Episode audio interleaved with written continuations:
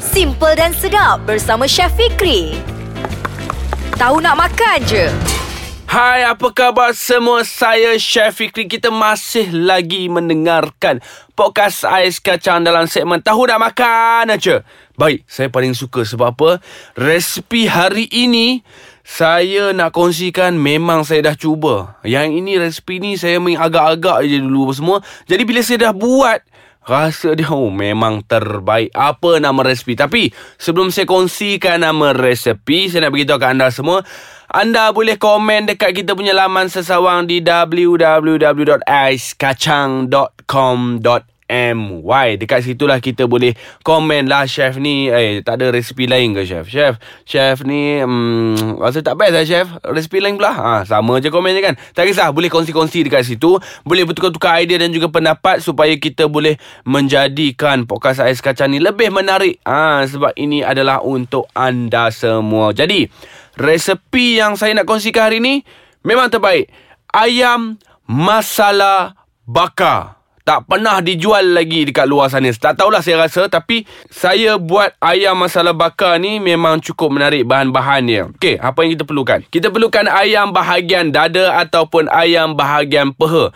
Kalau boleh gunakan bahagian peha lah kan. Yang macam chicken chop tu kita gunakan bahagian thigh tu.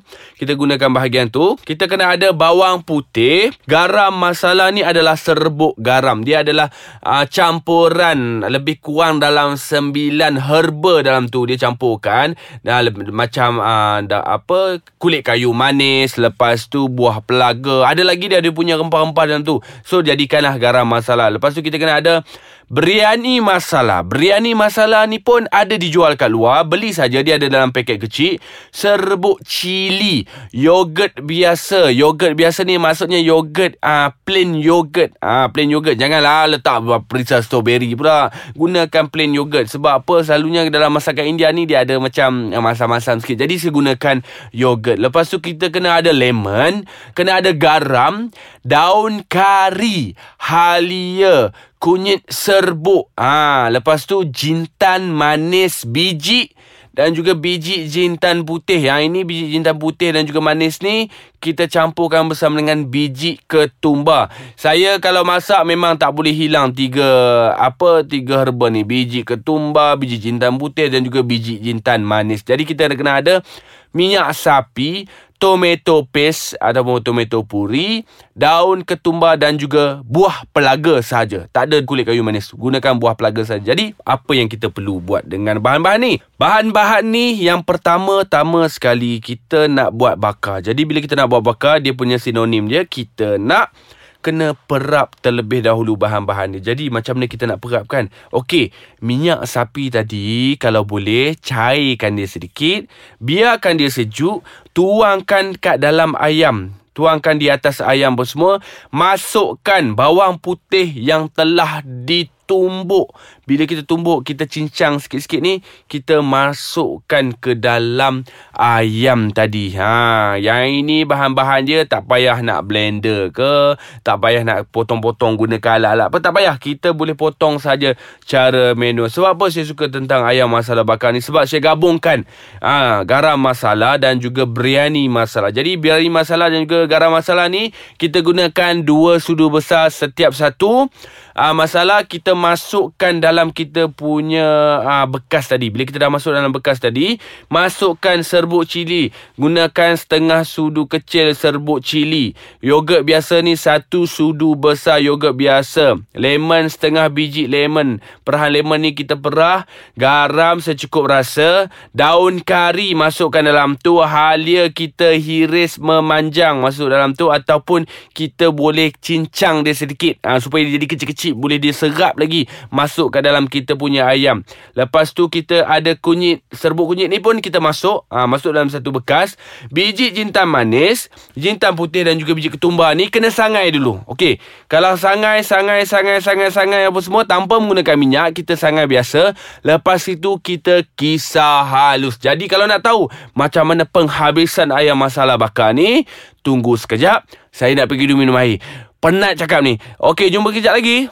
Hai, lega dapat minum air. Terima kasih banyak-banyak lah kerana masih lagi bersama saya, Chef Fikri dalam segmen Tahu Nak Makan aja dalam podcast ais kacang yang mana tak ada lagi podcast ais kacang tiba-tiba lalu dekat Instagram saya lalu dekat Instagram uh, ais kacang tengok eh apa ni? Ah, download cepat-cepat aplikasi dia. Sebab apa? Saya boleh kongsikan resepi-resepi yang cukup menarik untuk anda. Asyik-asyik kita duduk kat rumah, duduk dalam kereta tu bolehlah dengar resepi. Bila-bila bila kita dengar, dia apa kelebihan kita mendengar resepi? Bila kita mendengar resepi, bila kita mendengar bawa kereta tengah jam tu, kita akan berfikir. Bila kita akan berfikir, kita akan teringat, oh bahan ni, eh, boleh masuk bahan ni juga. Eh, ah, apa kata kita beli bahan ni? Ah, itu yang membuatkan kita punya kehidupan kita produktif. Ah, itu cerita cerita dia bila kita mendengarkan podcast ais kacang ni ah bukan calang-calang tau. Jadi kita sambung kita punya bahan-bahan nak masak. Jadi yang baru mendengarkan podcast ais kacang Segmen tahu nak makan aja Saya hari ni saya buat ayam masala bakar. Saya akan stop sekejap lagi Untuk dia punya bahan-bahan dia. Dan saya akan ulang sekali lagi Bahan-bahan dia senang saja. Gunakan ayam bahagian dada Ataupun bahagian peha. Gunakan bawang putih Garam masala Biryani masala Serbuk cili Yogurt biasa Lemon Garam secukup rasa Daun kari Halia Kunyit hidup ha, Dan jintan manis. Ha, Ini sambungan yang tadilah Bila kita sebelum kita rehat tadi tu kan. Jin, Biji jintan manis, biji jintan putih, biji ketumbar. Yang ini sangai terlebih dahulu tanpa menggunakan minyak.